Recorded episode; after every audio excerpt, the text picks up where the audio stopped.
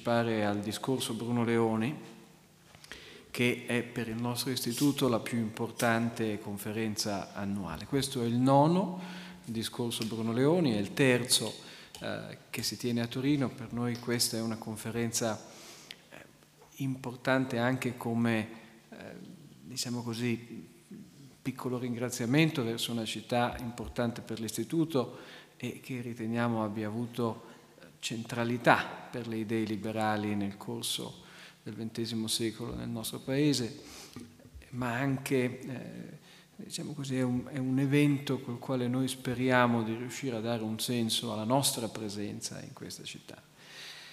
Gli ultimi tre discorsi Bruno Leoni sono stati, come sapete, con eh, Antonin Scalia, giudice della Corte Suprema Americana, l'anno scorso in un evento in questa uh, stanza tanto interessante nel contenuto, tanto quanto funestato uh, da una terribile uh, traduzione. Quest'anno i traduttori sono diversi e a dire il vero lo scorso anno era molto difficile tradurre dal cinese. Era con noi Yang Yisheng, il primo cinese che abbia scritto sulla grande carestia del 58-62, era, pensate, al suo secondo viaggio al di fuori della Cina, il primo era stato a New York per prendere un premio per il suo libro Tombstone, uh, Lapide, il secondo è stato a Torino e in Italia. E questa sera è per noi un grandissimo piacere avere ospite il professor Jean Becheler. Vorrei solamente dire eh, due parole in croce perché poi è molto più interessante eh, sentire Bechler questa sera. Eh, sapete tutti che si tratta di uno studioso molto importante nell'Accademia non solo francese contemporanea, si tratta di uno studioso di straordinario eclettismo, eh, si è occupato di temi estremamente diversi, per l'appunto dalle radici politiche e istituzionali eh, nell'insorgenza eh, del capitalismo in Europa ai suicidi. Ehm, ha tuttavia messo, diciamo così, è anche un autore raro perché unisce alla diversità di interessi un'estrema profondità. No? Di solito si può avere tanti interessi ma li si tocca un po' superficialmente e invece nel suo lavoro scientifico c'è assieme grande diversità di temi e grande eh, profondità. Vorrei solamente sottolineare due eh, piccoli dati. Il primo, per noi è un grande piacere avere qui Bechler perché abbiamo anche ripubblicato quello che secondo noi è un testo molto importante. Il libro di Bechler sulle origini del capitalismo fu, a caso strano, tradotto assai prontamente in Italia, l'edizione francese del 1971, quella italiana da Feltrinelli del 1977 però era un libro, come talora accade, insomma, assolutamente eh, normale, uscito dal catalogo della Feltrinelli, non vi è eh, più rientrato. Non di meno si tratta di un eh, saggio importantissimo anche perché pone le basi di una riflessione storiografica sul capitalismo diventata poi più comune negli anni successivi.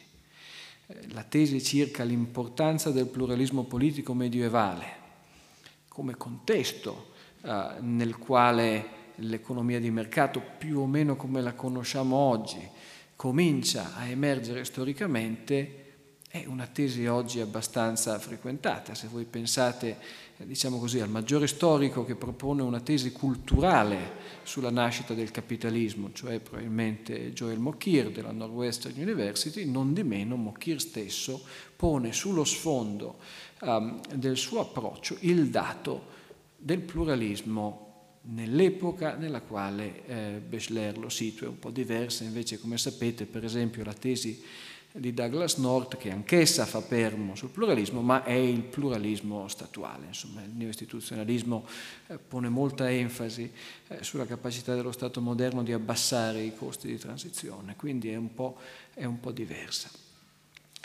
Questo è un libro importante, ci ha fatto molto piacere eh, ripubblicarlo, riteniamo che sia importante per l'appunto che stia, non posso dire nelle librerie italiane perché sarebbe sovrastimare la capacità di IBL Libri, però che non di meno sia in catalogo e, e sia acquistabile anche nel nostro paese. Ma una delle ragioni per le quali abbiamo ritenuto così importante pubblicarlo è che da alcuni anni l'Istituto investe un numero considerevole delle proprie risorse, a cominciare dalle risorse umane, dalle persone che l'Istituto lo fanno, vedo qui seduti in prima fila Serena Sileoni e Carlo Lottieri, che sono l'una e l'altra parte importante di questo progetto, in un tentativo di eh, aggiungere qualche cosa eh, alla formazione eh, dei nostri ragazzi nelle scuole superiori. IBL nelle scuole ha raggiunto lo scorso anno oltre 100 classi in tutta la penisola, eh, alcune eh, a noi vicine, insomma da, da, Bra ad Alba, ma altre invece da Termini Merese a Santa Maria Capuavetere, un po' più distanti e difficili da raggiungere anche per noi. E l'obiettivo di BL nelle scuole non è quello di eh, necessariamente di portare la prospettiva dell'istituto all'interno delle scuole superiori perché non sarebbe neanche appropriato, ma è quello di portare alcuni basilari concetti economici che riteniamo debbano essere patrimonio di tutti per essere cittadini consapevoli ed elettori e consapevoli. A 18 anni, come è noto, i ragazzi delle superiori diventano uh, elettori attraverso due moduli semplici ed immediati. Quest'anno questa attività si arricchisce, cresce e uno dei modi in cui abbiamo inteso arricchirla è anche proponendo alle scuole superiori attraverso il libro di Jean Bechler di avvicinarsi a quella che tutti, a tutti gli effetti è una grande questione delle scienze sociali, ovviamente, a cominciare per l'appunto da Marx e da Weber, che sono due dei principali riferimenti critici nelle origini del capitalismo.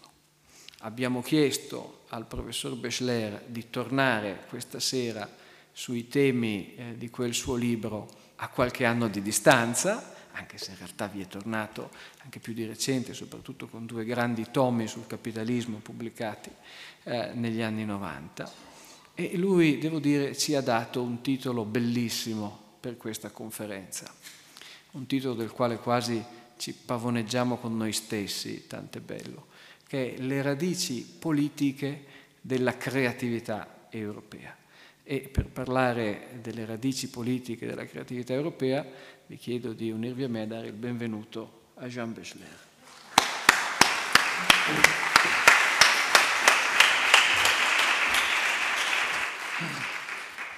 Merci beaucoup pour cette présentation beaucoup trop élogieuse.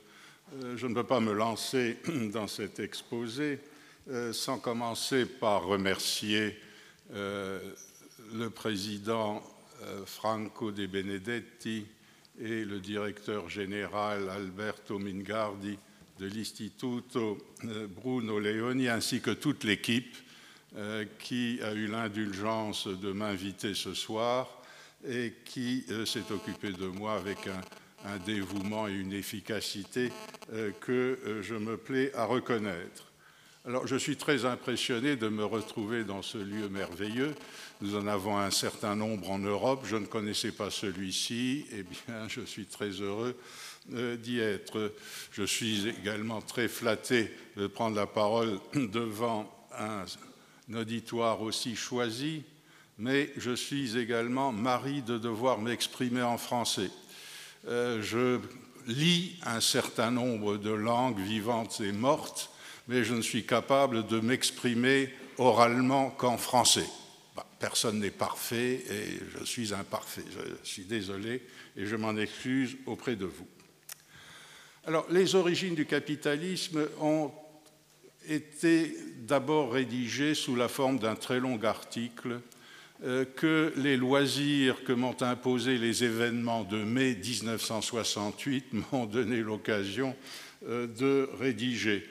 Euh, c'est donc paru d'abord en revue et puis ça a été remarqué par un éditeur chez Gallimard et, ils m'ont demandé de ben, le transformer en un essai.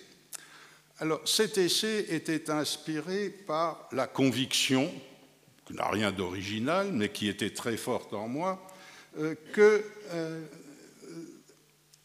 le politique est au cœur du dispositif humain.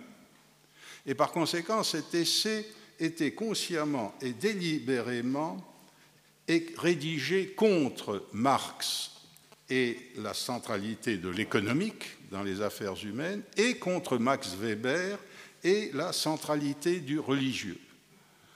Et depuis lors, je n'ai jamais, euh, comment dire, trouvé le moindre argument qui pourrait me dissuader de ne pas considérer que le politique est au cœur du dispositif humain. Cela ne veut pas dire que je considère le politique comme la dernière instance, il n'y a pas de dernière instance, mais que c'est un facteur que l'on trouve toujours à l'œuvre dans les affaires humaines, quelles qu'elles soient. Alors ce facteur est plus ou moins important, décisif, crucial pour ce qui est de l'économique et de l'histoire économique, je le crois euh, tout à fait crucial. Cela remonte à un très lointain passé, du temps où j'étais jeune, près de 50 ans après. Si aujourd'hui je devais revenir sur euh, cette question, je l'inscrirais euh, dans une problématique plus large et plus systématique que je formulerai de la manière suivante le capitalisme est une dimension de la modernité. La modernité définit comme ce que j'appelle une nouvelle matrice culturelle, c'est-à-dire un champ de possibles inédits ouvert à la carrière humaine, une nouvelle matrice après les matrices primitives et, primitives et euh, traditionnelles. Cette matrice culturelle moderne est réductible à cinq dimensions qui réagissent les unes sur les autres et que j'énumère de la manière suivante. La démocratisation, ce n'est pas du tout une hiérarchie, ça a, la même valeur, si vous la science, il vaudrait mieux si on pouvait dire la scientifisation, bon, enfin c'est pas très joli, l'individuation, je définirai tout cela plus précisément, la différenciation des ordres et enfin le développement économique ou capitalisme. Deuxième point, l'émergence de la modernité en Europe, à partir des, pour moi, des 14e, 15e siècles. Et non pas en Chine, en Inde, en Asie antérieure et pourquoi pas en Amérique précolombienne, c'est en Europe que ça a eu lieu, peut être, à mon avis, expliqué par l'absence d'un empire européen et en place d'un empire euh, le développement d'un jeu international, je préfère l'appeler transpolitique, oligopolaire, c'est-à-dire reposant sur cinq à six acteurs politiques qui s'équilibrent les uns euh, les autres.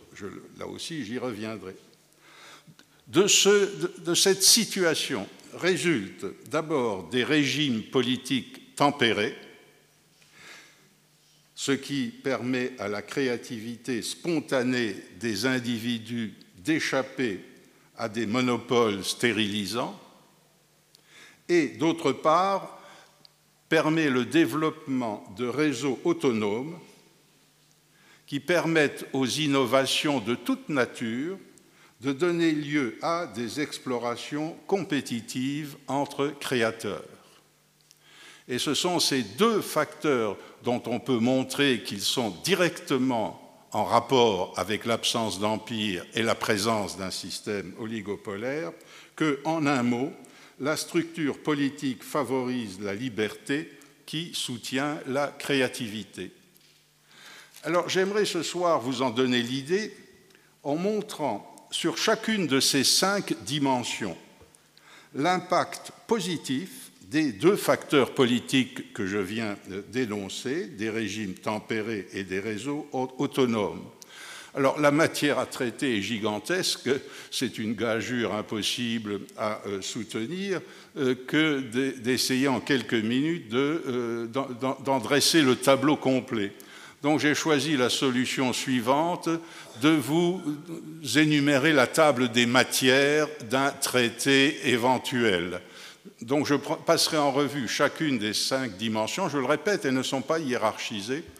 Euh, je commencerai par définir, c'est ma définition de chacune, et de montrer ensuite comment des facteurs politiques permet d'expliquer l'émergence en Europe de cette dimension. Je ne prétends pas que ce soit le seul facteur, mais je, considère que ce sont les facteurs principaux. Alors commençons euh, par la démocratie, ou la démocratisation, je préfère cette expression-là.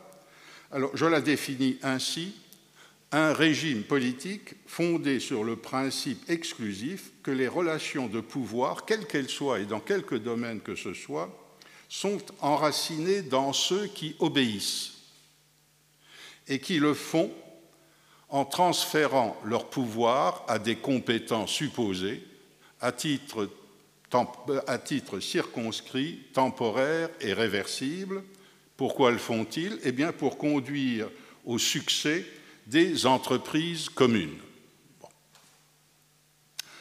Si l'on admet cette définition, eh bien, on en déduit immédiatement la distribution, toute une série, enfin j'ai écrit un traité de, 650 pages sur les démocraties en partant de cette définition initiale, si vous voulez. Donc je ne retiendrai ici, parce que euh, ce soir, parce que j'en ai besoin, que euh, euh, la déduction suivante, l'espace social, régi par une démocratie est spontanément distribué en un espace public consacré à la résolution pacifique des conflits en recourant à la justice, que je définis à la, suite d'Aristote, une combinaison de lois, de droits et d'équité, ce que l'on peut appeler le bien commun, et d'autre part des espaces privés et intimes qui sont consacrés à la réalisation des intérêts particuliers ou des biens euh, particuliers.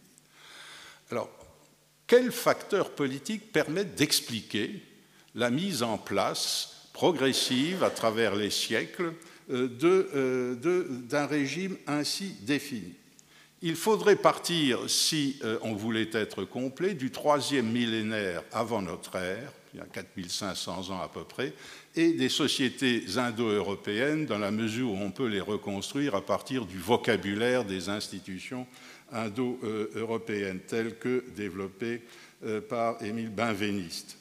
Tous les régimes politiques indo-européens sont à l'origine, en tout cas, de la variante que j'appelle hiérocratique, tempérée. Hiérocratique, c'est-à-dire celui qui occupe le pouvoir principal ou central dans la sphère publique, se réclame pour légitimer son pouvoir d'un principe supérieur, une divinité, un esprit, un ancêtre héroïque, enfin bon, tout ça euh, est noyé dans la mythologie, mais des, des régimes tempérés par des contre-pouvoirs efficaces que sont les aristocraties et les paysanneries qui sont presque des exclusivités indo-européennes. Il y a une seule exception, un seul autre exemple dans le monde, c'est au Japon. Pas par hasard, tout ça vient de la région des steppes. Enfin bon, je ne peux pas entrer euh, dans ces détails.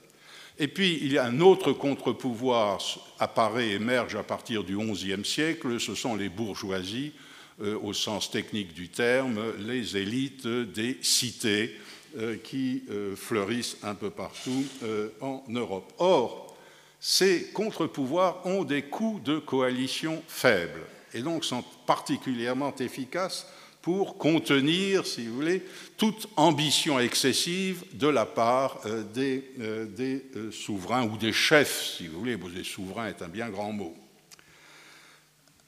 L'épisode carolingien doit être ici introduit, donc au IXe siècle de notre ère, une tentative de restauration de l'Empire romain, latin, une ambition totalement démesurée par rapport aux moyens politiques dont disposaient les Carolingiens. Donc c'est un échec total, total euh, qui en quelques années euh, se traduit par une décomposition politique extraordinairement poussée euh, et pour malgré tout introduire un certain ordre dans cette anarchie politique totale, la mise au point euh, d'une manière de vivre en société très originale que l'on appelle euh, la euh, féodalité. Cela dure quelques siècles, et puis la restauration monarchique s'effectue parce que la féodalité réalise un système transpolitique caractérisée par des guerres permanentes, perpétuelles, et de temps en temps une bataille décisive. Et ces batailles décisives jouent au bénéfice d'un certain nombre de monarques qui reconstituent des sociétés politiques plus consistantes contre les féodaux. Donc c'est par la guerre que tout cela, alors ça, dure à peu près du XIe au XIIIe euh, siècle. Deux issues ont été possibles et ont été réalisées, ou bien des hiérocraties un peu moins ou beaucoup moins tempérées que précédemment, que j'appellerais absolues, mais le mot est ambigu, ce ne sont pas des tyrannies du tout, c'est le modèle français qui a fini par triompher au XVIIe siècle.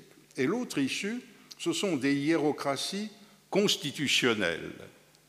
C'est le modèle anglais bah, qui triomphe aussi euh, au, euh, XVIIe siècle. Alors, c'est ce modèle anglais qui finit par l'emporter partout en Europe, après des péripéties évidemment euh, très compliquées. Or, le modèle anglais de monarchie constitutionnelle est démocratisable. Donc ce ne sont pas des démocraties, bien entendu, mais ce sont des régimes qui peuvent évoluer dans un sens démocratique sans passer par des ruptures révolutionnaires. Au contraire, le passage des hiérocraties tempérées d'autrefois à la monarchie constitutionnelle exige, pour des raisons que je pourrais développer, une rupture que l'on appelle une révolution. Et les révolutions sont une spécialité européenne. Partout ailleurs, on trouve, euh, à l'époque classique, si vous voulez, on trouve des euh, coups d'État et des révolutions de palais, mais pas des révolutions au sens de passage d'un régime hiérocratique à un régime, en tout cas, euh, démocratisable. Alors, en quoi le système international transpolitique a-t-il pu jouer euh, sur ces développements évidemment beaucoup plus compliqués que je ne viens de les résumer? Eh bien, la sortie de la féodalité à partir du XIVe siècle s'est traduite par la reconstruction politique de ce que j'appelle des polities, c'est-à-dire des ensembles obéissant à des euh, règles de fonctionnement communes. En plusieurs siècles de guerre, du XIVe au XVIIe siècle, la reconstruction politique a abouti à une carte politique européenne à peu près stable de six ou sept polities actives en même temps sur la scène européenne. Ce ne sont pas toujours les mêmes à travers les siècles, mais il n'y en a jamais plus de six ou sept à, euh, un moment donné ou sur une période donnée. Or, on peut montrer d'une manière très précise et très rigoureuse, en prenant appui sur la théorie des jeux, que dans un système de jeu à 5 à 7 acteurs, dont aucun n'est plus puissant que la coalition de tous les autres, eh bien la stratégie dominante devient négative, non pas de conquête, mais de maintien des acquis, et que cette stratégie défensive dominante a pour objectif ou pour attracteur, pour parler savamment, euh, l'équilibre euh, du euh, système. C'est ce qu'on a appelé le concert des nations européennes ou la balance européenne au XVIIIe siècle. Alors pour soutenir les guerres qui ont été perpétuelles, c'est une autre spécialité européenne, on l'oublie. Nous sommes le continent et la civilisation la plus militaire et la plus, et la plus guerrière de toutes. Donc pour soutenir les guerres de reconstruction puis d'équilibre, les monarques avaient besoin d'une part de l'appui militaire des aristocraties, pensez à la Prusse par exemple, qui est le modèle du genre, si voulez, et d'autre part de l'appui fiscal des paysans et des bourgeois. Mais si on a besoin de l'appui de quelqu'un, celui dont, on réclame l'appui a un moyen de faire pression. Et par conséquent, les contre-pouvoirs qui constituaient euh, la société civile émergée de la féodalité avait les moyens de résister au progrès de l'État dans le sens d'une certaine autocratisation. Même en France, le pouvoir de Louis XIV, qui a été le sommet, si vous voulez, de l'évolution absolutiste, euh, ne, pouvait pas faire ce qu'il voulait. Louis XIV avait beaucoup moins de pouvoir que le président Hollande aujourd'hui. Bon, parce qu'il euh, était entouré de contre-pouvoirs partout. Autrement dit, la structure du jeu oligopolaire renforce les contre-pouvoirs et par conséquent maintient toujours les chances du passage à une monarchie constitutionnelle, voire si les choses tournent mal, comme en France, à une république. Alors, la, autre, euh, autre, contribution, c'est la solution anglaise comme modèle à imiter. Ben, se répand partout en Europe. Euh, beaucoup de monarchies ont essayé d'abord d'imiter la France, parce que ça paraissait plus simple et plus efficace, c'était planificateur, si vous voulez. Euh, c'est ce qu'on appelait le despotisme éclairé, qui a pas, bon, bien entendu échoué. Et donc, euh, c'est le modèle anglais qui s'est imposé, disons, à la mi-19e siècle. Le, passage symbolique, ce sont les révolutions de 1848 et après. Passons à l'individuation. On change complètement, euh, pas complètement, mais tout de même beaucoup de, euh, thèmes. la définition est la suivante. C'est une tendance généralisée à faire prendre en charge les activités dans tous les domaines par les individus plutôt que par des unités collectives. Ces unités collectives elles-mêmes euh, sont le résultat d'adhésions individuelles. Autrement dit, tous les collectifs tentent à devenir des sociétés à responsabilité limitée. Alors il ne faut surtout pas confondre individuation et individualisme. L'individualisme est l'idéologie de l'individuation et par conséquent euh, peut conduire à des conséquences fâcheuses. Quels sont les facteurs politiques qui peuvent expliquer cette évolution tout à fait extraordinaire dans l'histoire des, humanités? Enfin, ça, n'est arrivé que, euh, euh, que, en Europe, avant de se répondre aujourd'hui partout, bien entendu. Alors, je chercherai l'explication dans la direction suivante. La sortie de la féodalité que j'ai évoquée tout à l'heure s'est également effectuée par la mise au point d'une manière tout à fait inédite de vivre ensemble en société, ce que les sociologues appellent le lien social et que je préfère appeler les principes de cohérence et de cohésion euh, des sociétés. Cette, euh, solution inédite s'appelle la nation. Qu'est-ce que la nation? Euh, la meilleure définition que je connaisse, du moins en tout cas la plus courte, est celle d'Ernest Renan, donnée dans une conférence en Sorbonne, si je me souviens bien, en 1883. Euh, Renan a dit, je crois, des choses définitives. Une nation repose sur la conviction partagée par tous ceux qui composent la nation qu'ils ont un passé, glorieux bien entendu, commun, un présent commun, en ce sens que leurs intérêts sont liés, et un avenir commun qu'ils veulent glorieux à la, euh, manière dont le passé a été euh, glorieux. C'est le commun, évidemment, euh, qui importe. Alors, les premières expressions repérables du phénomène et de l'émergence de la nation comme lien social se situe au XIVe et XVe siècle en Europe occidentale, à l'occasion de ce qu'on appelle en France, en tout cas, la guerre de Cent Ans, qui en fait est Cent ans de guerre entre euh, la France et l'Angleterre. Et très progressivement, euh, cela se développe, se consolide, se définit pour triompher d'une manière parfaitement évidente au XIXe siècle. C'est pourquoi Renan a pu en donner une définition euh, euh, définitive.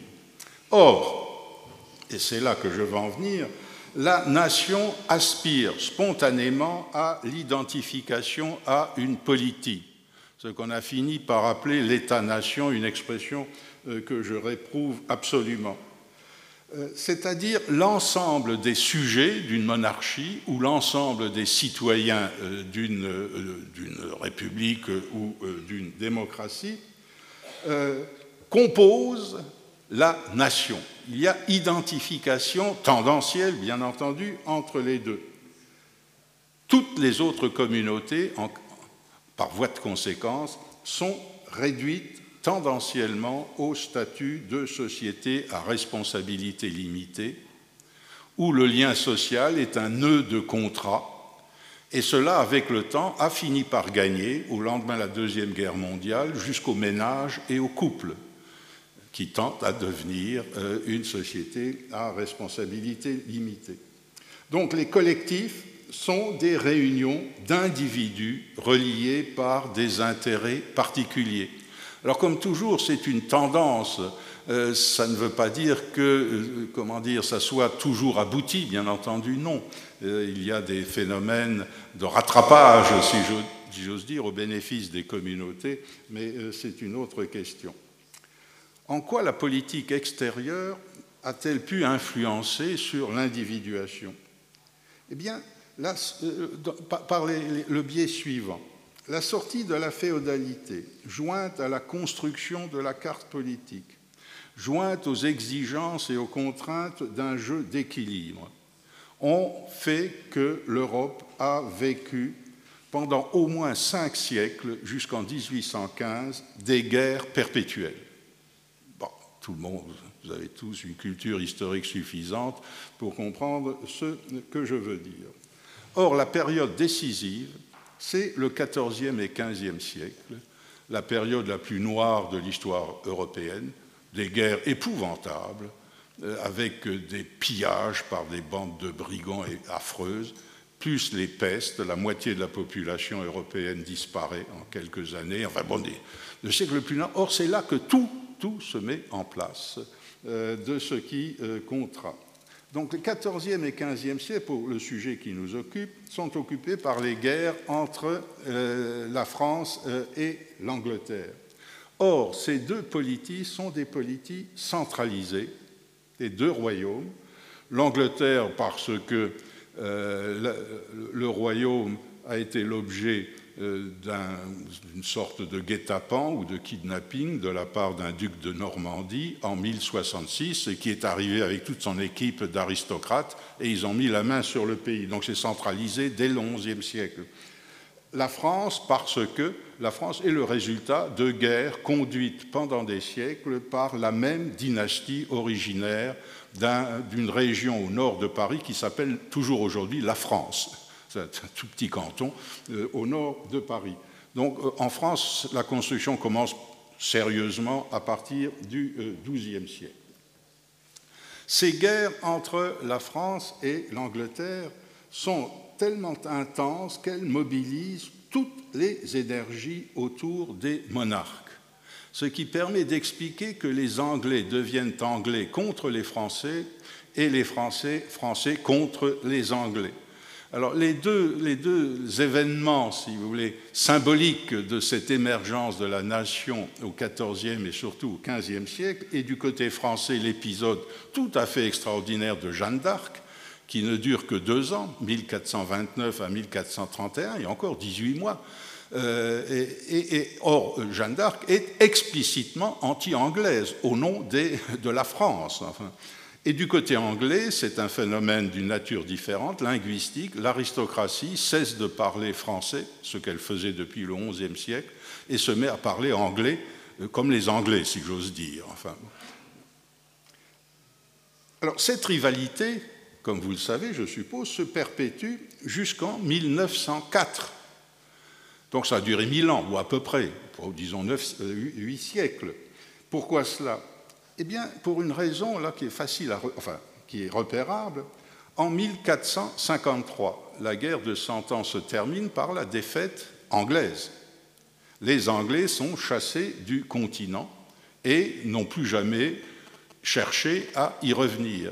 Ils ont au contraire substitué une politique constante dès, dès, 1400, enfin, dès les lendemains euh, de la défaite, à savoir faire tout pour empêcher une unification politique du continent.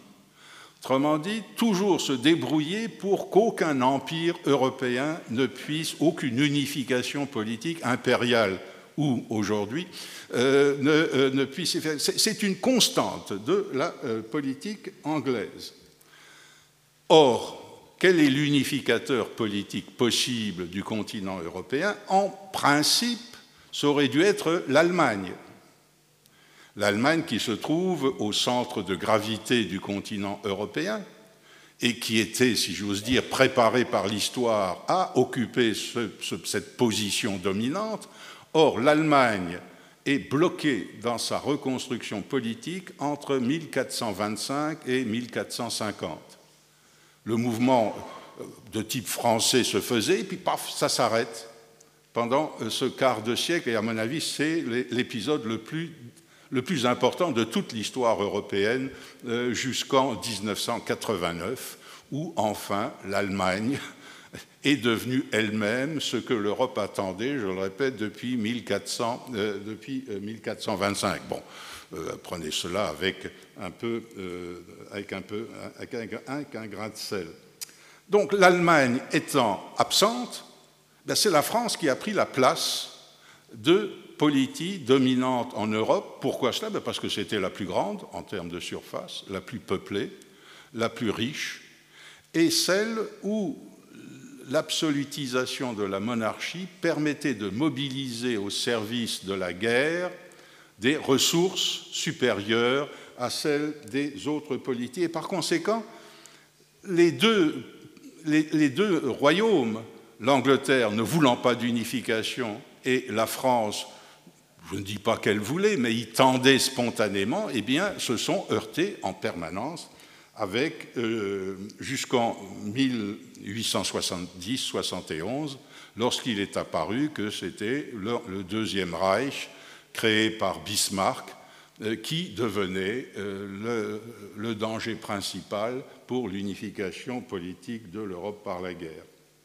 Alors, cette rivalité séculaire entre la France et l'Angleterre n'a cessé de renforcer de siècle en siècle le sentiment national jusqu'au paroxysme qu'ont été les guerres de la Révolution et de l'Empire entre 1792 et 1815, qui sont fondamentalement des guerres entre la France et l'Angleterre, enfin, mais mobilisant euh, le reste de l'Europe. Or, les nations françaises et anglaises qui se sont ainsi formées euh, par la guerre, eh bien, sont apparues comme les modèles à imiter partout en Europe. Faisons comme eux, si vous voulez. Or, ces modèles sont imitables par tous les pays d'Europe, plus ou moins, plus ou moins facilement, euh, moins facilement en Italie peut-être qu'au Danemark, mais, euh, ou, en Suède, mais euh, c'est jouable. Et par conséquent, le modèle s'est effectivement développé et a été adopté un peu partout sans devoir, comme dans le reste du monde, recourir au nationalisme faute de nation. Mais ça, c'est une autre question. La science, troisième dimension, définition, à ne pas confondre avec le savoir empirique. Il n'y a pas de science chinoise, il n'y a pas de science indienne, il n'y a pas de science arabe, il n'y a pas de science de nulle part ailleurs. C'est un mode rationnel très original du connaître qui prend appui sur des hypothèses dont sont déduites des prédictions que l'on peut tester avec des faits vérifiés ou vérifiables et conduisant à travers des essais, des échecs et des tris à des explications du réel. Le savoir empirique peut aboutir à des vérités, mais il ne peut jamais expliquer pourquoi c'est comme ça la science est le premier mode du connaître qui permet, à terme en tout cas, d'expliquer pourquoi euh, c'est comme ça. Alors la science est née une première fois au IIIe siècle avant notre ère, à la période hellénistique, à Alexandrie en particulier, mais pas seulement, en Sicile, Archimède. Euh, mais euh, cette première percée a fini par disparaître aux alentours du 1er et 2e siècle de notre ère, sous l'Empire romain, et je pense que c'est à cause de l'Empire romain que euh, donc un monopole politique euh, qui a amené la mort, disons, de la, de la science, la naissance véritable, définitive, provisoirement en tout cas, s'effectue très précisément entre 1600 et 1630 en Europe. C'est, à mon avis, la percée la plus bouleversante de toute l'histoire humaine depuis les origines, il y a 200 000 ans. La capacité, à expliquer pourquoi les choses sont comme nous, constatons qu'elles sont.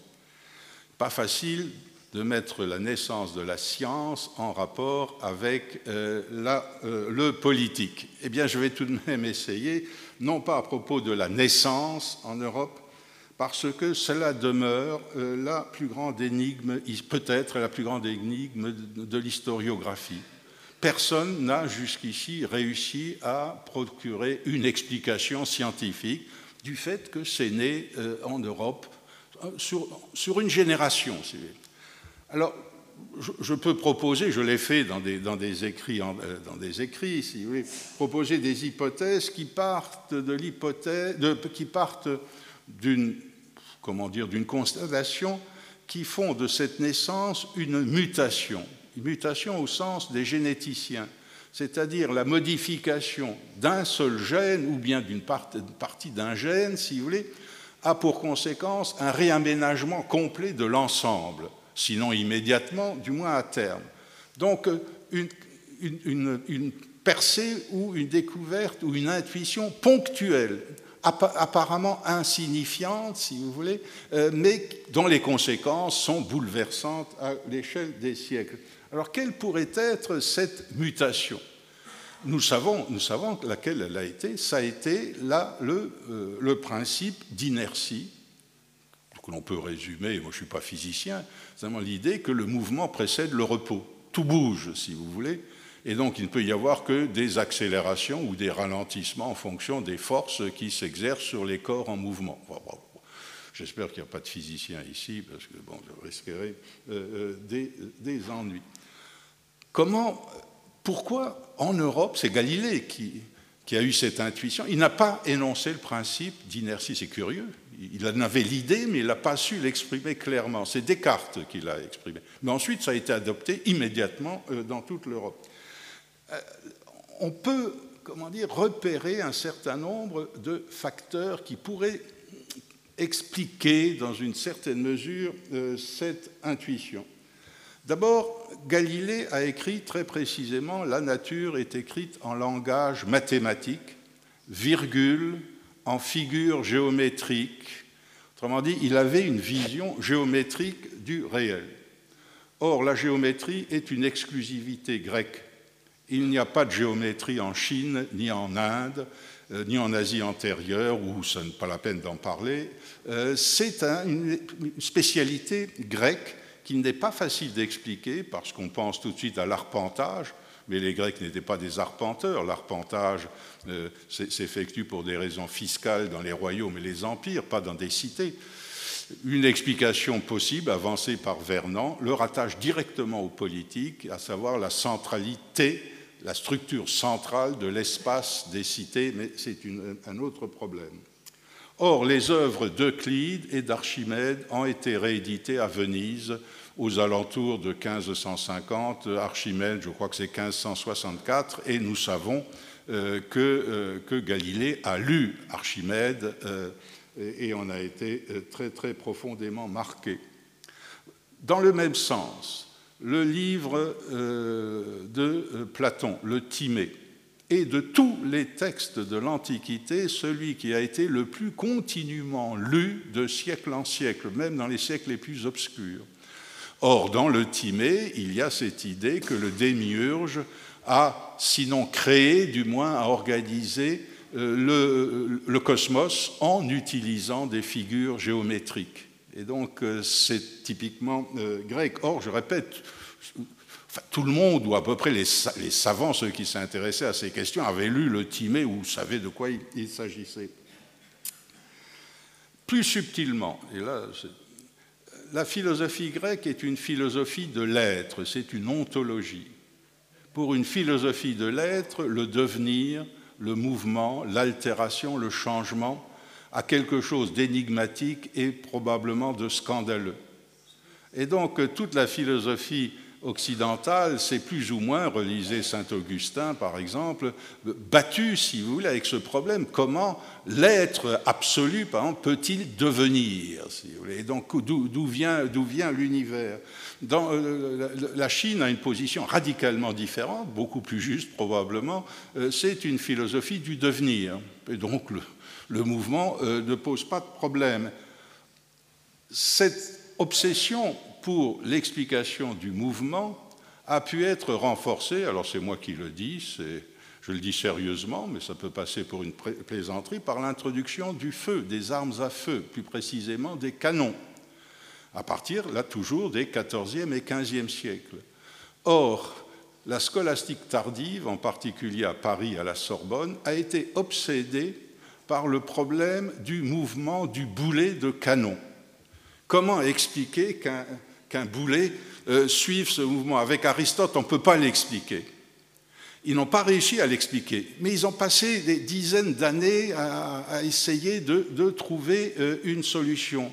Or, la solution, c'est le principe d'inertie, plus la gravité, si vous voulez.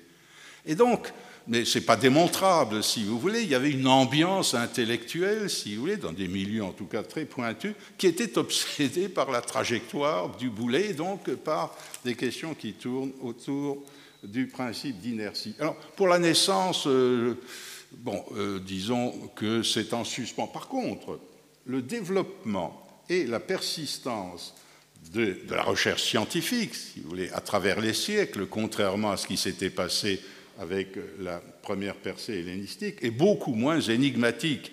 Et ici, les facteurs politiques sont directement euh, euh, repérables. Comme, comme, vous savez, cette percée scientifique s'est effectuée en Italie, en France, en Allemagne, en Angleterre, au Danemark, enfin partout. C'est un phénomène européen ce sont les nationalismes du XIXe siècle qui ont prétendu euh, bon, euh, en, conférer le privilège à tel ou tel pays. C'est un phénomène européen. Donc en quelques années, les découvertes, si vous voulez, se répandent partout. Pourquoi cela? Eh bien, grâce à des réseaux intellectuels hérités du Moyen Âge, les, réseaux d'universités, par exemple, par, et par le fait que ces réseaux sont indépendants du pouvoir, d'une part politique, puisqu'il y a plusieurs politiques, donc aucune ne peut, contrôler ces réseaux, et d'autre part indépendants, tout du moins autonomes par rapport au pouvoir religieux, grâce d'une part à la réforme, euh, qui fait que l'Église ne peut plus contrôler, et puis le, fait également euh, que les clercs sont souvent intéressés à ces questions et y participent. En France, le symbole, ça être le père Mersenne, un ami euh, de Descartes, qui s'est lancé dans ce mouvement euh, scientifique.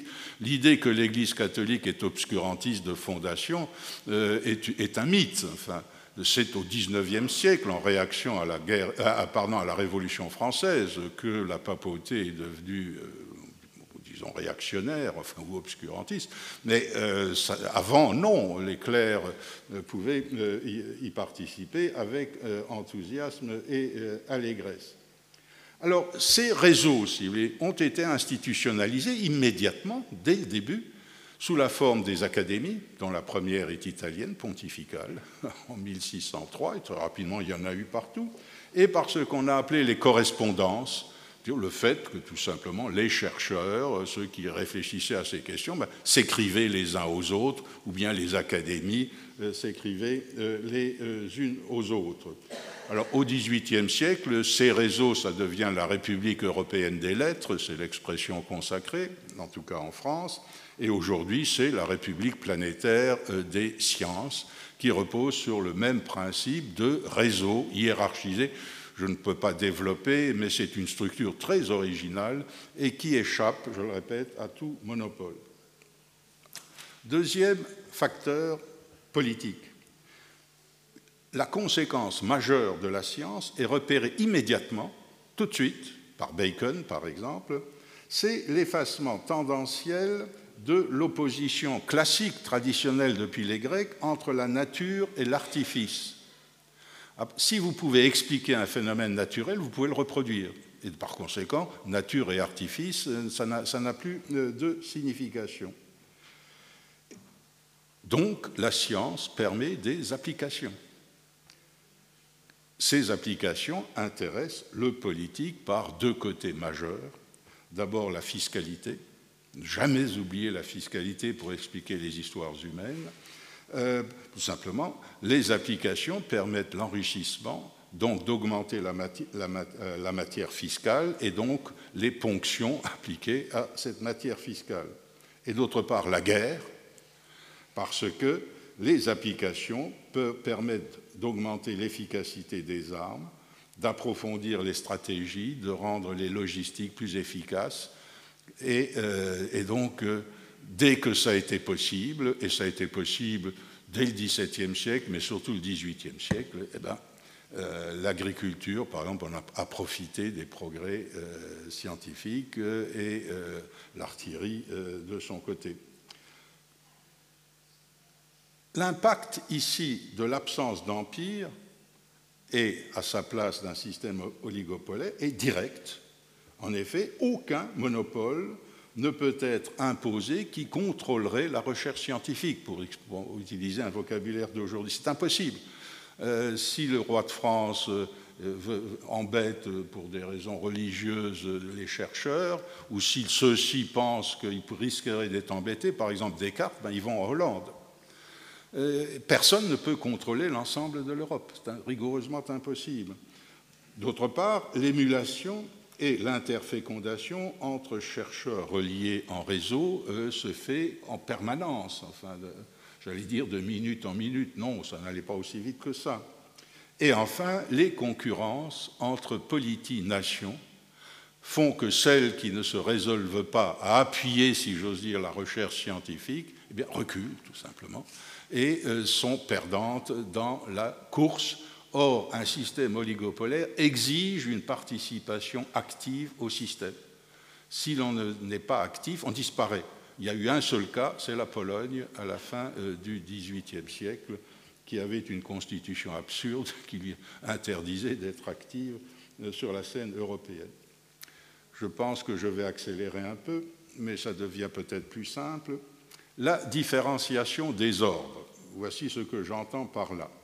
C'est la tendance, j'aime bien le mot tendance, c'est jamais parfaitement effectif, la tendance à distribuer les activités humaines en un certain nombre de domaines spécialisés, politiques, économiques, techniques, religieux, éthiques, sanitaires, ludiques, j'en distingue une douzaine, que j'appelle des ordres, d'une part, et d'autre part, une tendance à rationaliser les activités de chaque ordre pour en augmenter les chances de réussite.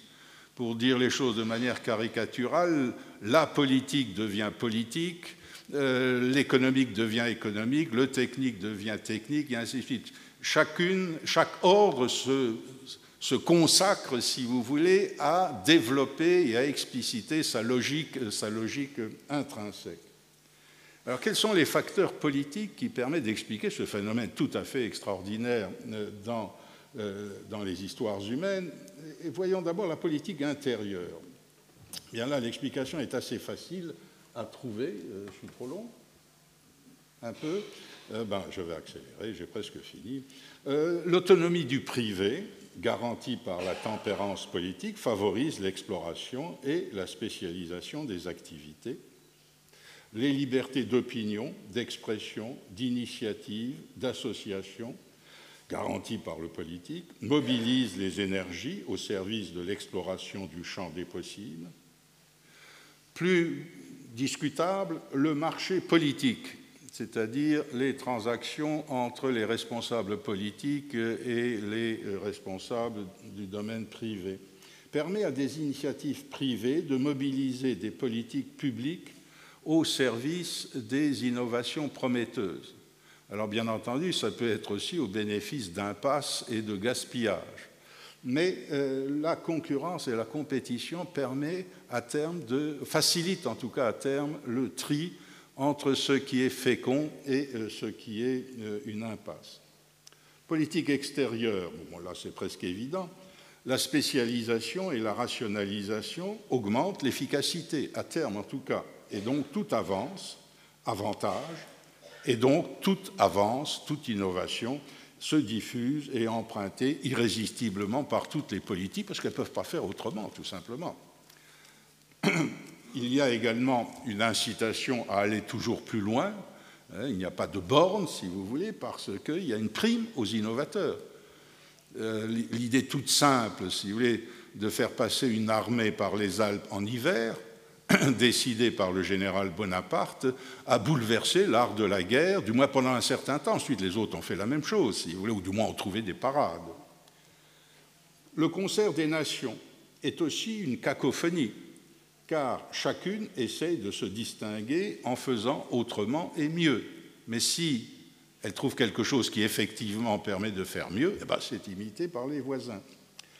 Enfin, l'absence d'empire, ça c'est plus subtil, a pour conséquence l'absence d'une capitale, sur le mode chinois par exemple, et d'une cour dont les élites pourraient imposer un modèle dominant, donc une culture élitaire et savante dans chaque ordre. Il y a toujours des centres d'innovation variables selon les ordres et changeant à travers les siècles.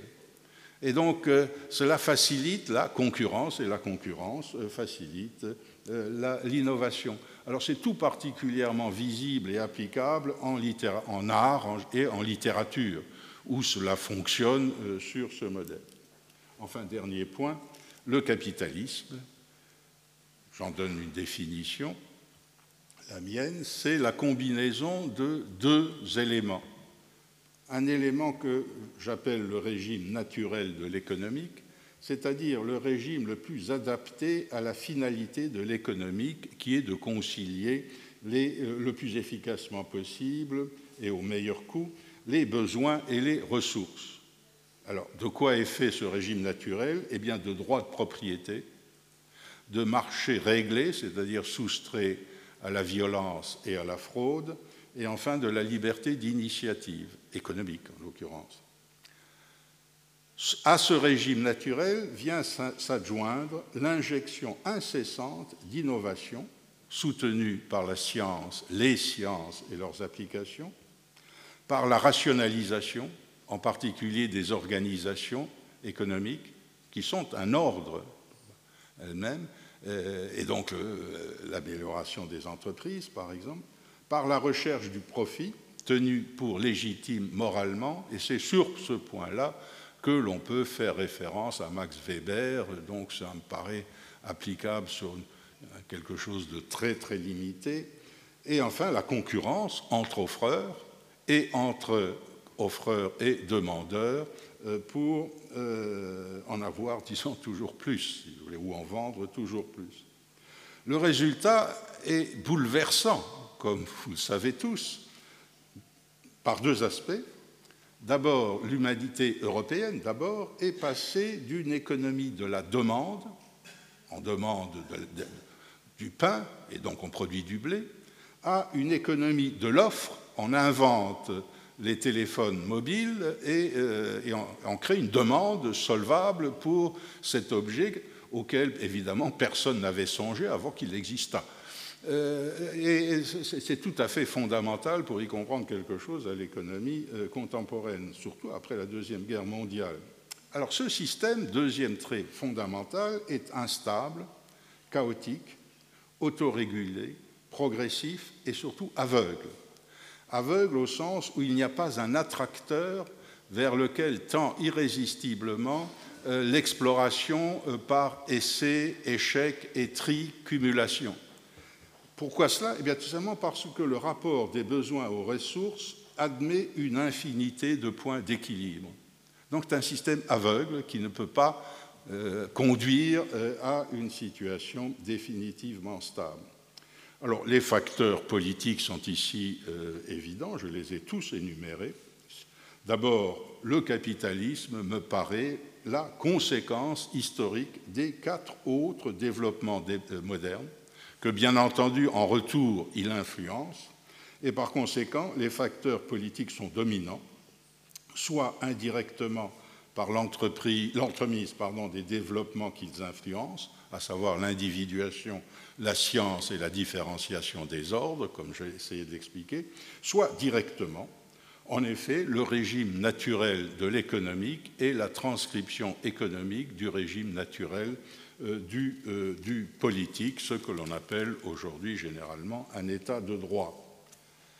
Alors l'émulation entre les politiques d'Europe impose de se mettre à l'école des plus performants, car ceux qui n'avancent pas reculent, et, c'est plus subtil, la concurrence entre les politiques d'Europe ont permis d'explorer ce que Ricardo a appelé les avantages comparés et que les économistes appellent aujourd'hui les, euh, dotations différentielles, euh, qui, dans un empire, euh, est beaucoup plus difficile à réaliser. C'est évident, mais encore faut-il l'énoncer. Alors, un mot de conclusion.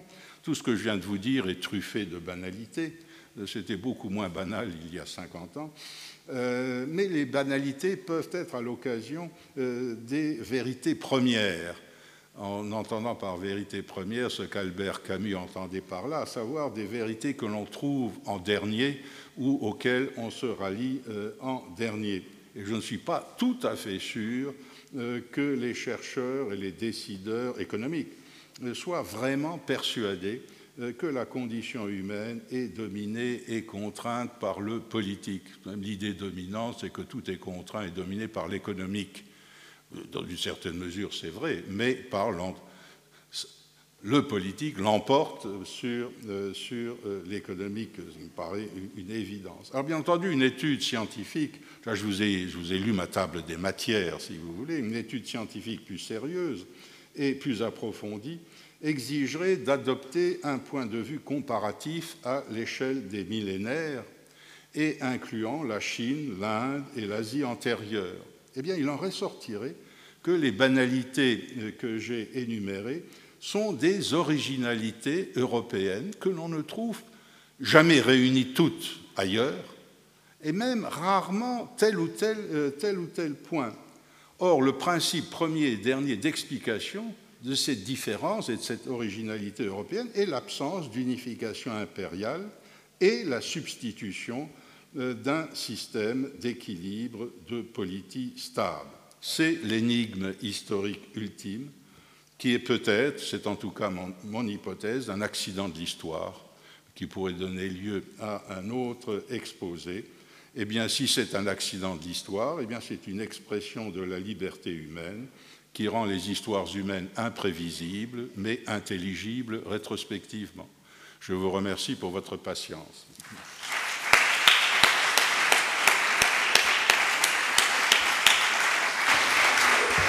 Io ringrazio molto il professor Beschler, non invidio i traduttori che hanno fatto, per quanto posso giudicare, un lavoro eccellente, ma era tanto complicato stare al passo di questo grande eh, affresco.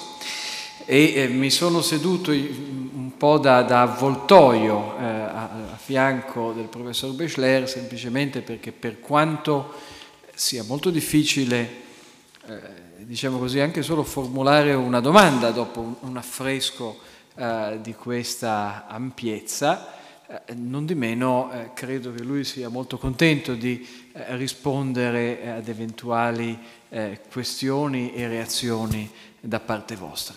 Um, Alessandra De Gaetano ci aiuterà a tal proposito e per questo mi è d'obbligo chiedervi se ci sono domande, curiosità, reazioni di diverso tipo. Sempre difficile rompere il ghiaccio, quindi chiederei magari a qualche amico delle prime file eh, di farlo lui. faut un premier.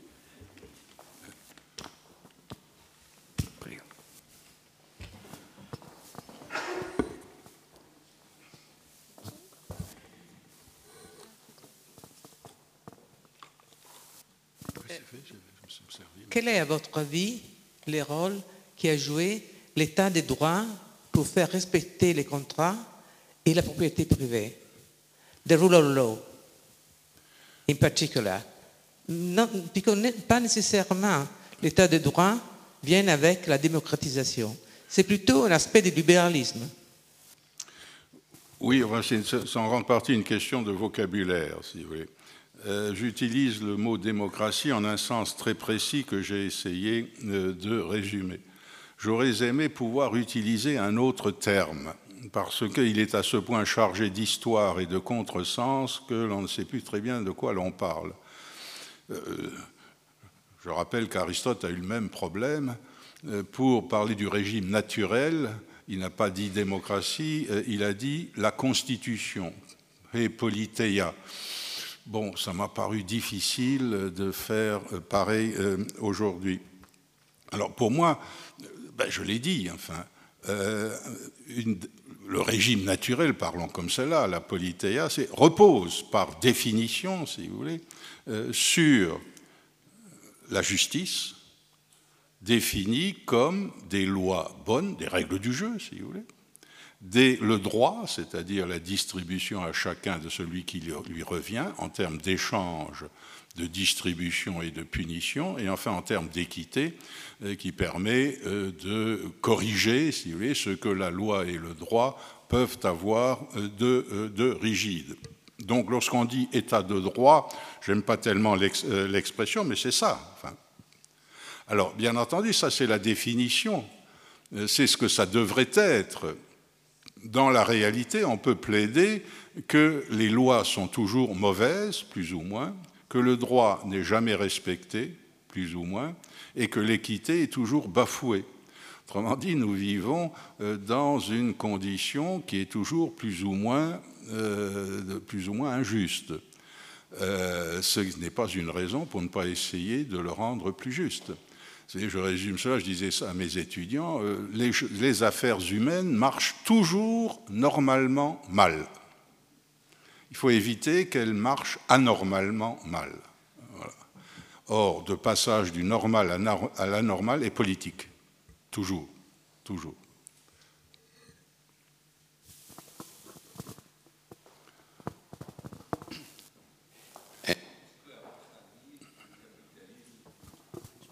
Est-ce que votre avis, le capitalisme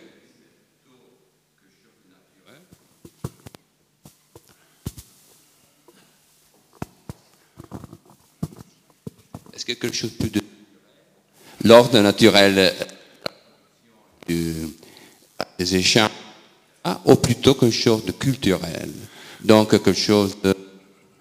Vous avez... Vous avez placé le capitalisme à l'intérieur de la modernisation européenne, dans, tant qu'élément spécifique de notre histoire. Oui, oui. Euh, quand je dis régime naturel, j'entends par là très précisément le régime le mieux adapté à la nature des choses. Ce qui ne veut pas dire que les régimes naturels soient naturellement réalisés. Alors, si on retient la manière dont j'ai défini le régime naturel des droits de propriété, des marchés, soustraits à la violence à la ruse, et le droit d'initiative, euh, les sociétés les plus naturelles économiquement sont les sociétés de chasseurs-cueilleurs, où ces trois principes sont strictement euh, respectés. on, l'oublie toujours, enfin, parce qu'on n'est pas allé y voir de près. On ne peut évidemment pas parler de société capitaliste, parce qu'il n'y a pas le deuxième élément qui est l'injection d'innovation tirée de la science. Et donc le capitalisme, selon cette définition, est simultanément naturel par son premier élément et d'autre part culturel par le deuxième. Mais la science, par ailleurs, est une manière naturelle de connaître aussi, mais qui n'est pas naturellement.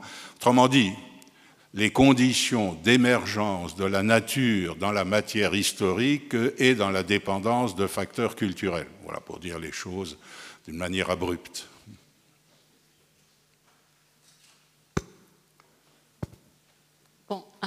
à moins que j'ai perdu le passage, euh, vous n'avez pas parlé des religions. Quel a été le rôle de la religion dans la, créativité ordonnée de l'Europe? Des religions ou de la religion chrétienne? Oui, enfin, en l'occurrence, s'il y a un rôle de la religion, ça ne peut guère être que le christianisme. Euh, j'avoue que euh, je, ne vois pas, si vous voulez, l'impact euh, du christianisme sur les développements que j'ai essayé de résumer en les considérant comme les constituants de la modernité. Euh, tout ce que je peux dire au, mieux, c'est que le christianisme ne s'y opposait absolument pas.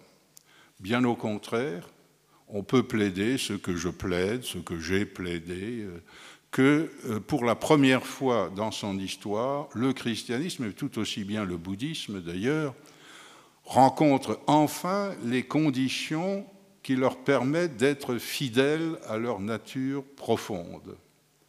Alors que dans les 2000 ans ou les 2500 ans qui ont précédé, ces religions à vocation universelle n'ont cessé d'être parasitées et phagocytées, en particulier par le politique, mais également par l'hygiénique, c'est-à-dire le sanitaire, la médecine, c'est-à-dire soigner les, maladies, la peste et les hémorroïdes en recourant enfin aux saints et, aux prophètes. Euh, c'est pas fait pour ça une religion. Euh, donc, euh, franchement, je, je c'est pas que je sois contre, mais j'étais tellement persuadé. J'ai fait, j'ai fait, comment dire, je suis philosophe de vocation et de destination. mais comme je m'intéressais à la philosophie d'histoire, j'ai fait des études d'histoire, mais très approfondies, enfin, dans ma jeunesse. Et je n'ai jamais d'abord rencontré Max Weber et sa théorie, et ensuite, quand j'ai cherché ce qu'en pensaient les historiens, je n'ai jamais trouvé un seul historien qui fût convaincu par la thèse de Max Weber. Aucun. Au contraire, il y a un historien de très grand talent anglais qui, en 1917, autant que je me souvienne, ou 16, très honnêtement, c'était Ashley, je crois qu'il s'appelait comme ça, examiner les faits, est-ce que ça colle Conclusion, non. Non. Alors, euh, on oppose toujours une corrélation entre les succès de la réforme au XVIe siècle et les milieux, disons, bourgeois des cités, etc. Mais le mouvement est inverse. C'est parce qu'ils avaient des positions sociales et économiques qui bénéficiaient de la liberté, si vous voulez, qu'ils ont sauté sur l'occasion de s'extraire, si vous voulez, d'une certaine contrainte religieuse. C'est l'inverse. Euh, ce n'est pas euh, le religieux qui a déterminé l'économique, c'est l'économique, non pas qui a déterminé la réforme, ce serait stupide, mais euh, qui a favorisé, si vous voulez, sa diffusion dans les milieux les plus avancés économiquement et intellectuellement, d'ailleurs, de l'époque. Alors c'est un peu plus compliqué que ça. Alors j'en suis désolé, moi je voudrais bien que... Mais je n'arrive pas à voir, donc euh, euh, je ne vois pas. Euh, je vois pas la contribution de la religion, sinon négative, ça ne s'est pas opposé, en particulier par ce réseau hérité des... Alors ça c'est pour la science, si vous voulez, du Moyen Âge tout de même, le réseau des universités pas seulement des universités, des correspondances entre moines, entre théologiens, philosophes, juristes, euh, à la recherche tout simplement de la vérité. Et lorsqu'il a eu la percée du XVIIe siècle, eh bien bon, ça, s'est diffusé euh, dans ces réseaux réaménagés, évidemment, d'âge en âge. Alors, euh, je suis désolé, je ne vois pas.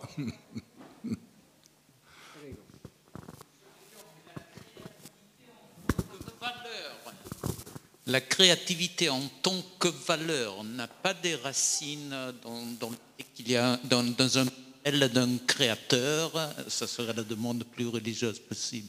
Euh, ça c'est plaidable, c'est plaidable parce que non, pas parce que il y a une originalité. Bon, j'en ai pas parlé parce que ça ne c'était pas l'occasion. L'idée qu'il faut être original en matière d'art en particulier, est une idée purement européenne. Dans toutes les autres civilisations, nous sommes allés cet après-midi, non, c'était ce matin au musée euh, égyptologique, mais en Chine, rien n'est plus horrible que d'être original.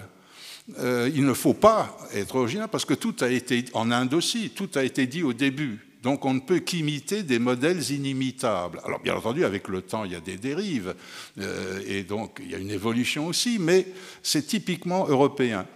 Alors moi, je le mettrais en rapport avec l'individuation. Euh, et alors, est-ce qu'on peut plaider que le christianisme a contribué à l'individuation par l'entremise de la valorisation euh, du salut individuel? Mais on peut dire la même chose du bouddhisme. l'individuation n'a absolument pas, s'est pas développée dans les pays, dans les pays bouddhistes. Donc, c'est comment dire une contribution négative au sens ça ne s'y est pas opposé. Voilà, et donc, alors, rattacher la créativité ou la valorisation de la créativité à l'idée d'un Dieu créateur, bon, pourquoi pas, euh, si vous voulez, mais ça ne me paraît pas couler de source, si vous voulez. Par exemple, les, les, les peintres d'icônes, ne recherchez pas l'originalité, mais les peintres d'icônes, c'est l'empire byzantin, c'est-à-dire l'empire grec, qui est un empire, et qui est un empire de type Asie antérieure et pas du tout européen et qui reproduit par conséquent les modèles d'Asie antérieure, où précisément l'originalité n'est pas valorisée. Donc tout ça est assez... Mais enfin, votre, votre suggestion, est... allez-y et démontrez-nous qu'il y a une corrélation euh, positive. Enfin, c'est ça.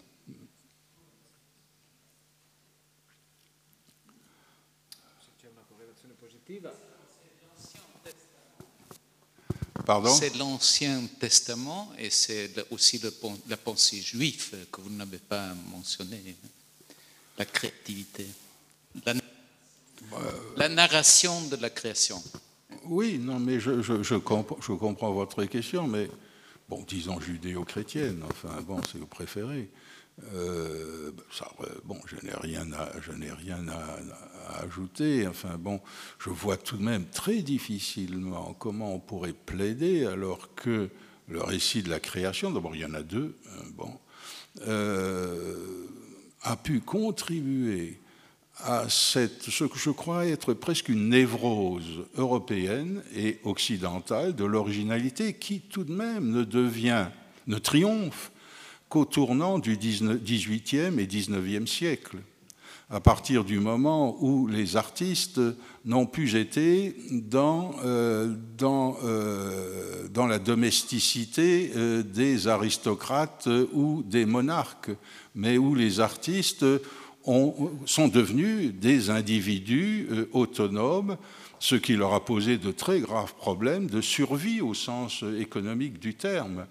Et ça se voit dans la première moitié euh, du XIXe siècle. Si on n'avait pas de patrimoine personnel, eh bien, euh, on ramait, si vous voulez. Vous voyez la, biographie de Balzac, par exemple, mais qui toute sa vie a eu du mal à survivre. Alors ensuite, il y a eu la, fonction publique, l'enseignement, et on devenait prof, si vous voulez, euh, ce qui était une autre manière. Donc, vous savez, tout de même, entre le 5... bon, je ne sais pas, enfin, euh, première moitié du, premier millénaire avant notre ère et le 19e siècle, euh, il faudrait tout de même introduire des médiations nombreuses. Mais ce n'est pas impossible, je vous invite à...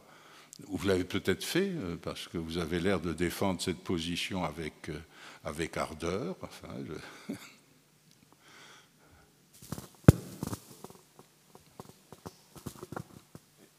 question tout, tout simple. Euh, absence d'empire. Comment vous appliquez aux États-Unis dans les 50 dernières années votre analyse politique? Est-ce qu'on peut le faire ou pas encore?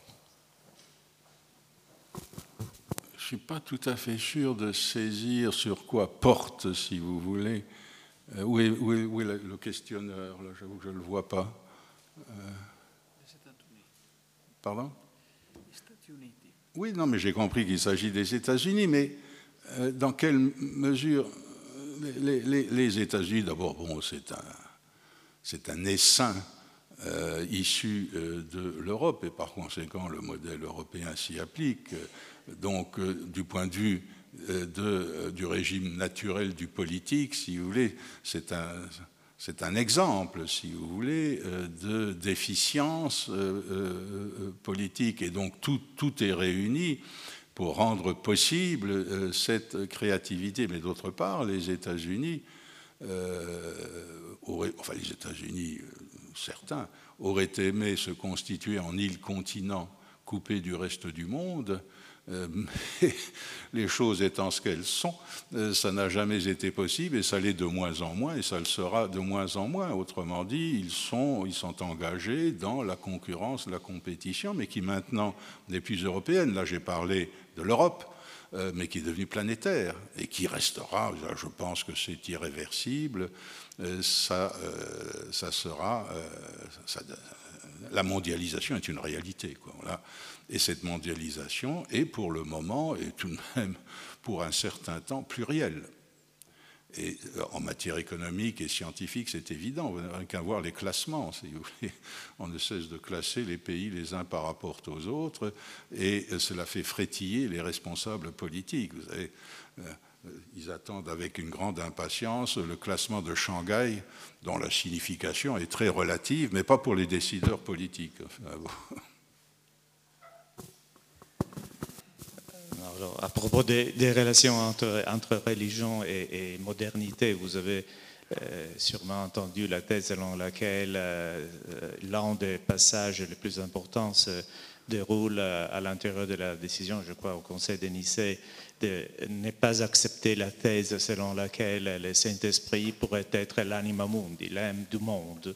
Euh, étant donné que dans ces cas-là, on introduit une, séparation très nette entre le monde matériel euh, et, les, possibilités et la divinité elle-même.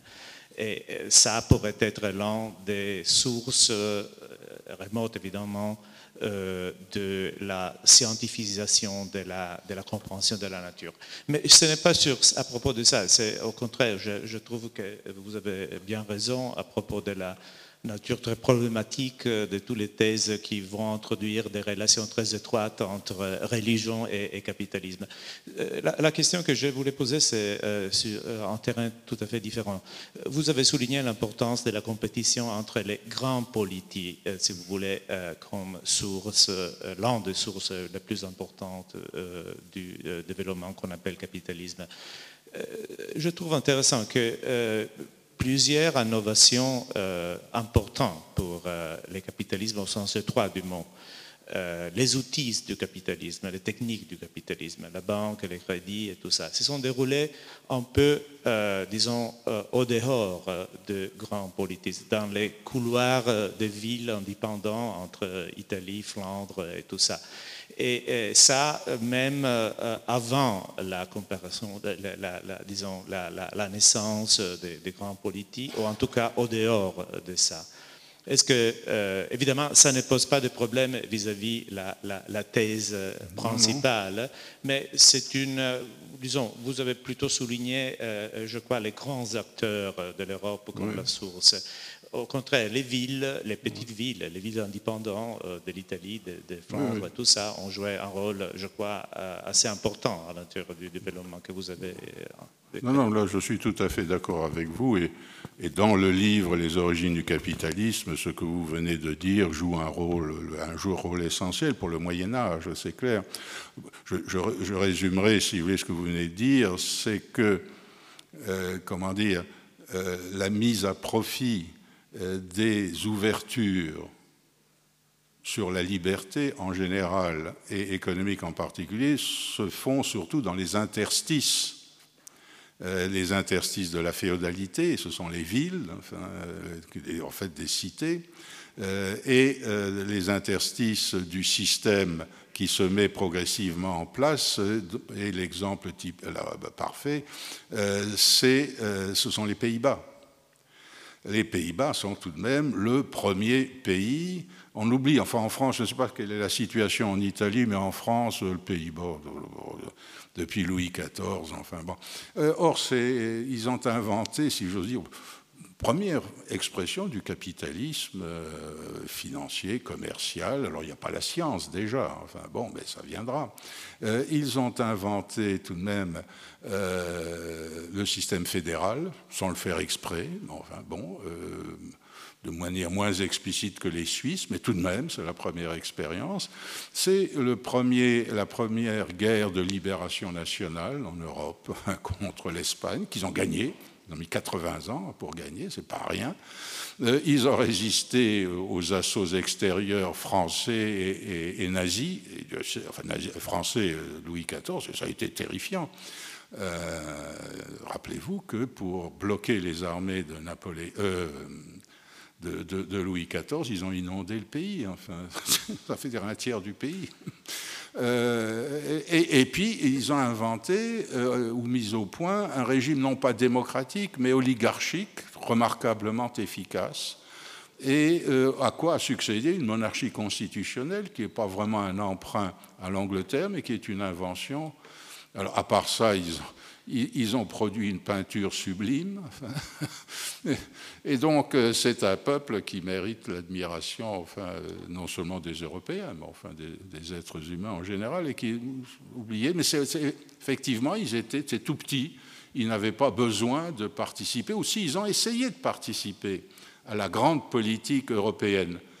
Euh, mais ils ont été vaincus par l'Angleterre, parce que lorsque l'Angleterre a décidé de, de se lancer, il ne faisait pas le poids, tout simplement. La marine anglaise a éliminé la marine de guerre euh, euh, hollandaise. Donc je suis tout à fait d'accord, tout à fait d'accord avec vous. C'est un peu plus compliqué ce que je l'ai dit, mais j'ai essayé de montrer comment les cinq dimensions fondamentales, si vous voulez, peuvent être rattachées à des facteurs politiques ne sont pas exclusifs, mais sont tout de même très importants. Ci sono altre questioni? Allora, se andiamo a chiudere, eh, io devo anzitutto eh, scusarmi perché il nostro eh, insostituibile presidente, che è un caro amico, per molte persone in sala, oltre che ovviamente per chi vi parla, ha avuto un piccolo problema legato al sistema di trasporti, assolutamente eh, non grave, ma è la ragione per la quale non ci ha eh, ancora raggiunto, insostituibile per l'appunto, tant'è che io l'ho sostituito eh, nella sua introduzione in modo alquanto eh, discutibile. Io ci tengo a ringraziare eh, voi tutti per essere stati presenti a un discorso così intenso che però credo ha reso onore all'idea del discorso Bruno Leoni. Noi chiamiamo queste conferenze discorso Bruno Leoni, quindi ci mettiamo vicino, come dire, il nome del nostro eh, santo patrono, per così dire, di una figura per noi così importante, proprio perché vogliamo che diano un contributo significativo alla discussione eh, pubblica e anche alla riflessione di ciascuno dei partecipanti. Devo ringraziare ehm, ovviamente chi ci ha permesso di fare anche quest'anno il discorso Bruno Leoni, cioè la Compagnia di San Paolo eh, e anche l'ERSEL che ci hanno sostenuto eh, in questo sforzo. Eh, devo dire mi fa piacere, avendo qui entrambi i segretari generali, esprimere pubblicamente un motto di gratitudine eh, per le due fondazioni di Torino che da anni ci aiutano e non si arrabbiano neppure troppo per quello che noi eh, diciamo nel dibattito pubblico. E soprattutto, ovviamente, devo ringraziare Jean Bechler per essere stato eh, con noi eh, questa sera. Grazie a tutti e buona serata. Scusate, dimenticavo ovviamente che il libro Le origini del capitalismo, per quanto, eh, anzi, se posso dirlo immodestamente, impreziosito da una prefazione che per la metà del professor Bassani è molto bella, ma poi purtroppo c'è anche la mia, eh, è in vendita all'uscita e non essendo un economista il professor Bechler non metterà all'asta il suo autografo.